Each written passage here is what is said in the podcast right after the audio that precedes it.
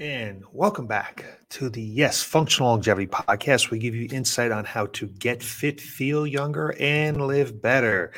I am Chris Borda, best-selling author and owner of YES Fitness. And I first want to thank you for taking time from your busy day, from your schedule, to listen to what I have to say. I think today's message is super important that many of us, if not most of us, think about during the aging process. So we don't have any housekeeping before we get started. Hope everyone had a nice holiday weekend. Well, let's go. Let's get started. So today, beware, poor health is causing you to lose valuable cognitive health. So I want to talk to you about is some cognitive changes as we age. And this topic just came about recently. I had a few people come in the door. They were worried about dementia. I had a woman yesterday whose both parents have dementia. And it's certainly something that she is very concerned about. And hopefully she's listening today. If not, I might email her a copy to let her know that exercise is probably one of the most important things, as you might imagine, because that is why I might be talking about it. So let's start off here. Some of the cognitive changes as we age. Now, although there is a common belief that senility and dementia are normal aspects of aging, actually research shows that age-related cognitive decline is attributed more to secondary effects of lifestyle, specifically health and fitness levels, rather than the primary effects of the aging process. It's again about lifestyle, about many other things in the process of aging, how lifestyle can affect it. So notice there is like a common theme in the aging process that I try to bring about most weeks when I talk here. Lifestyle has a major effect on how we age. We determine how we age. It's our decisions how we age.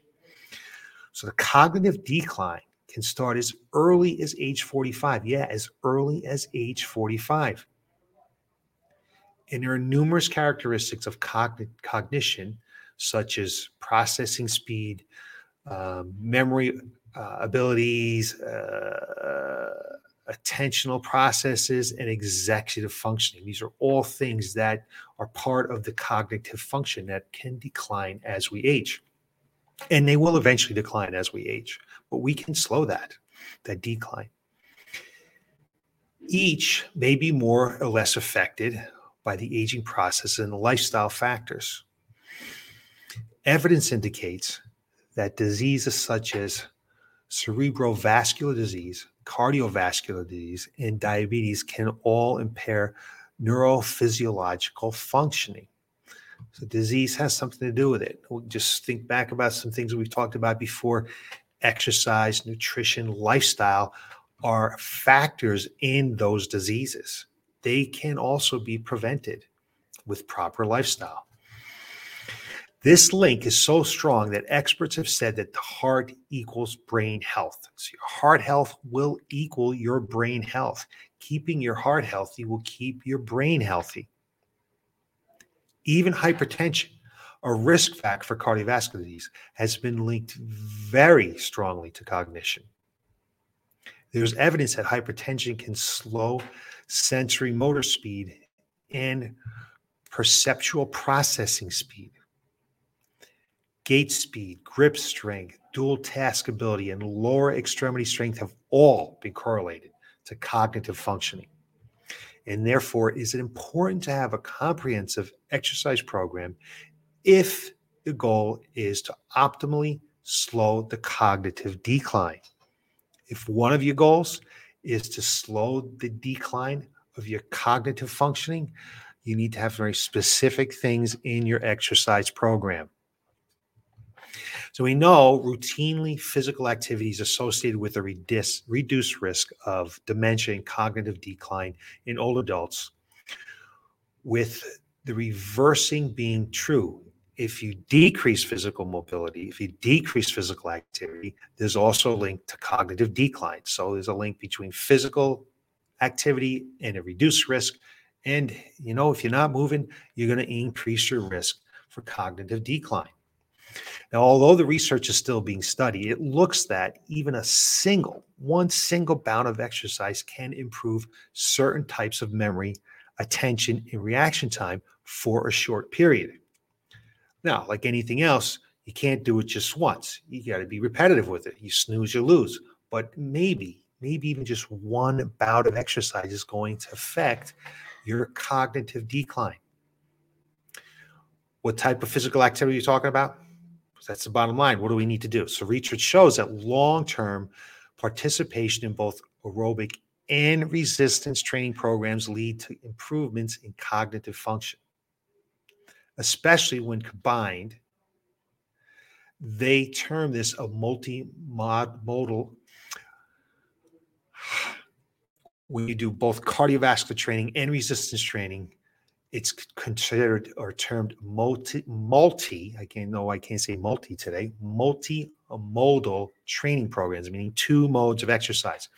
Programs that utilize cognitive challenges in combination with aerobic exercise can lead to even larger improvements, ideally when it's combined with a multimodal training program. So you don't want to just do cardio and you don't want to just do strength. You need to do both. You need to do both of those. And the positive effects of regular exercise appear to be largest for tasks that are more complex and which require more executive control, such as those found in coordination and skill-based exercises. For example, in our group exercise program this month, we put some cognitive-based, skill-based exercises in the program, along with all the other things that we do in our program to make sure that we're addressing this cognitive decline, because we train mostly people 40 plus and we're concerned with their cognitive decline. Now, while moderate intensity exercise conducted over a long period of time appears to be more effective than short-term programs, you need to have both low and high intensity forms of exercise. Both have been found to have their unique impacts on cognition. So we want to do something a little bit different. We need to do a little high intensity, a little low intensity. One of the keys is to make sure that we're doing it for a long time. An ideal exercise program requires a variety of low, moderate, and high intensity modalities, as well as exercise types. You don't want to do the same thing over and over again. Strength training is a mindful activity because we change the programs once a month. You need to pay attention to what you're doing. So cognitive training, like any other aspect of training, requires a plan with variety to produce a stimulus for specific adaptations. That's really what training is. That's really what exercise is always about, that we want to create or put a stimulus to get a specific adaptation for the results that we're looking for. Same thing occurs with our cognitive development. This type of program is likely to slow the cognitive decline more than a single modality, for example, just doing cardio, or a short-term program, like you just do it once and stop. It needs to be long-term. Similar to all successful programs, it will be different for different populations because all of the populations have different cognitive and neurological issues, and they all need to be screened before you design the program to make it specific to that person's issues. So the general public coming in our door at 40, 50, 50, 60 years old who may not notice this at all yet, the things that we do are going to slow that cognitive decline. But if we can assess and note some real cognitive decline and neurological issues, we need to put some specific things to that person in their program. Again, like everything else, it needs to be specific to that person because everyone is different. Okay, so normal aging isn't normally well understood by the general public. Just as the body ages, so does the brain. So generally speaking, structurally and functional aspects of the brain decline with age. And the inclusion of cognition further highlights this phenomenon. Some aspects of cognition decline normally with age, such as like perceptual processing speed or short-term memory abilities, Depending upon age-related beliefs, certain individuals may believe the more accelerated cognitive decline is normal, when in actuality, it may represent early stages of dementia, such as Alzheimer's disease. So you might think it's normal what's happening to you, but it's not. It may not be normal. It may be some early signs. And a study by the Alzheimer's Association that included 12 countries found that 59% of people worldwide incorrectly believe that Alzheimer's disease is a typical part of aging. 59% think it's typical. It's not a typical part of aging. And 40% incorrectly believe that it's not fatal. So their data also showed, and this was by the Alzheimer's organization globally, okay? Their data also showed that Alzheimer's disease is the second most feared condition. Okay, so there are several changes. Let's go over some of the changes that normally occur in the brain with the aging. Okay, so normal aging, the size and the function of the neurons decline with age. What are neurons? Neurons or nerve cells are the fundamental units of the brain and the nervous system. The cells responsible for receiving sensory input from the external world, sending motor commands to our muscles, and then transforming and relaying the electrical signals to every step in between. So neurons are responsible for carrying information throughout the human body. Using electrical and chemical signals, they help coordinate all of the necessary functions of life. So we're going to lose a little of this in life, okay? The size and the function of the neurons can decrease with age. Neurons may die off or lose function via reduction in myelin, the sheath surrounding neurons created by oligodendrocytes. I'm not sure I pronounced that correctly. Either way, they increase the signal speed. The regions of the brain related to memory, such as the hippocampus, begin to shrink with age, making it harder to form new memories. The brain changes in volume and brain weight. This can be due to neuron numbers, cortical thickness changes, and a decrease in blood flow. So by age 80, the healthy brain is 5% lighter than a brain in the middle adulthood. And the frontal lobes atrophy, leading eventually to decreased executive functioning. And finally, the brain's ability to change in response to experiences most available early in life. As age increases, the ability of the brain to change in response to experience decreases, and the amount of effort required to make these changes increases with time.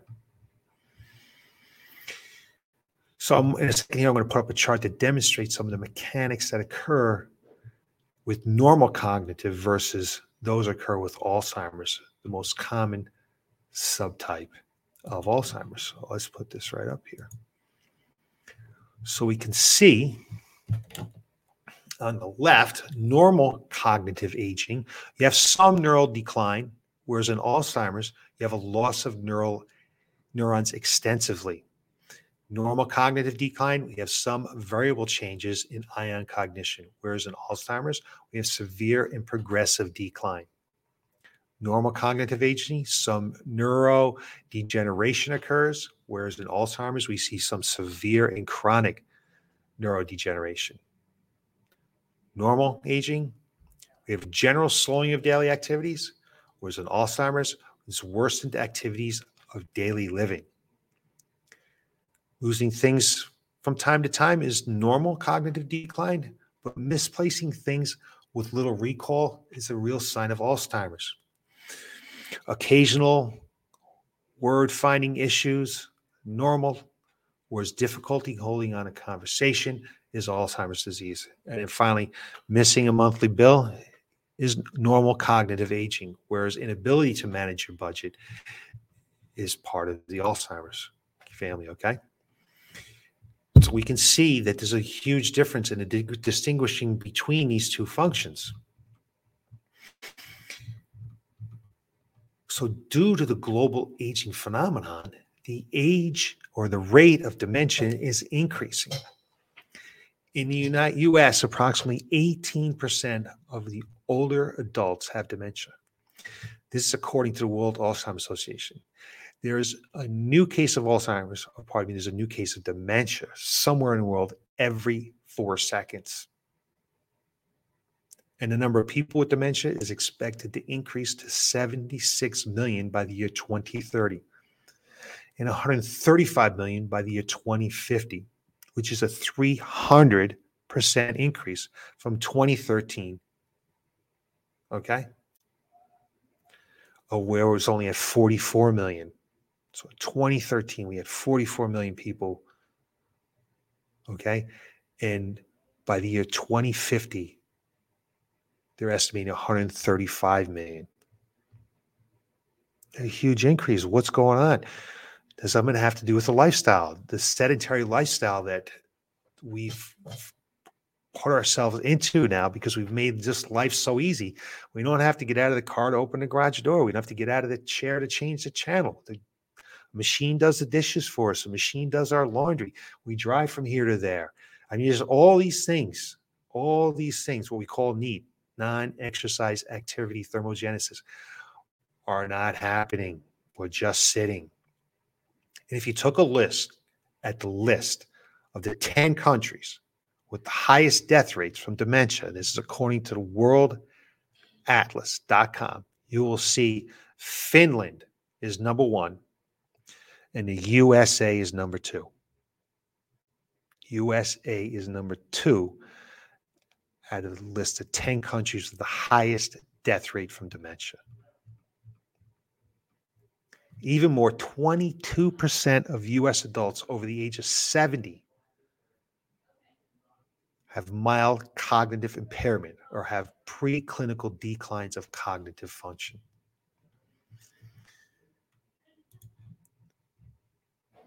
I'm going to move on to my next graph here for you, okay? And in this graph, what you'll see is the continuation of cognition, okay? The green and the light blue arrows refer to individuals that are experiencing normal cognitive changes as they get older, while the dark blue and the red arrows refer to individuals that have pronounced changes in cognition which indicate a disease process such as dementia.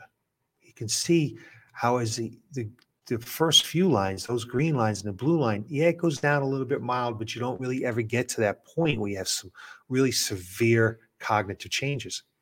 And then there's a drop off with that dark blue and the red.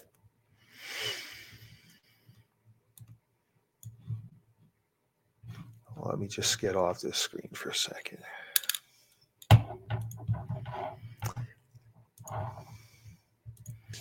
So age affects everyone, but not in the same ways or to the same degree, leading to huge variations in health and physical abilities of older adults. Everyone is different. Even those that are the same age are different. Everyone is different. This makes chronological age a crude, outdated, and poor indicator of a person's physical abilities. How well or how poorly an individual ages is primarily due to the lifestyle choices that they make every single day. I'll say that again. How well or how poorly an individual ages is primarily due to their lifestyle choices, the choices they make every single day. Their lifestyle has more of an impact on their health, their longevity, and the quality of life than genetics or biological aging.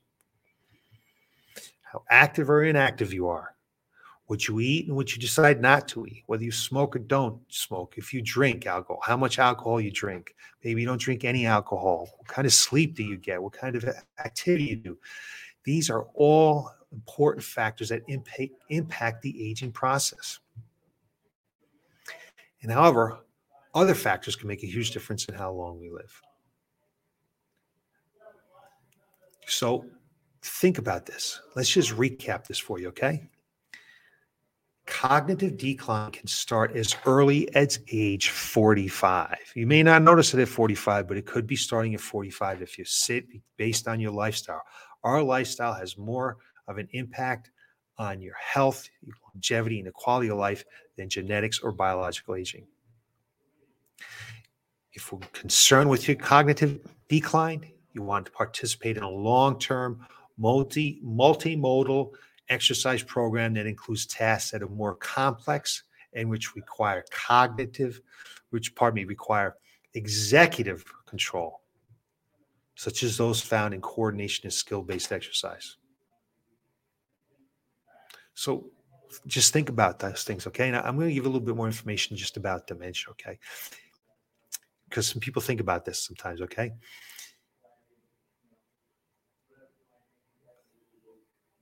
If you have a first-degree relative with Alzheimer's disease, maybe father, mother, sibling, your risk of developing the illness is about 2 to 3 times higher than anyone else your age who doesn't have a family member with the illness.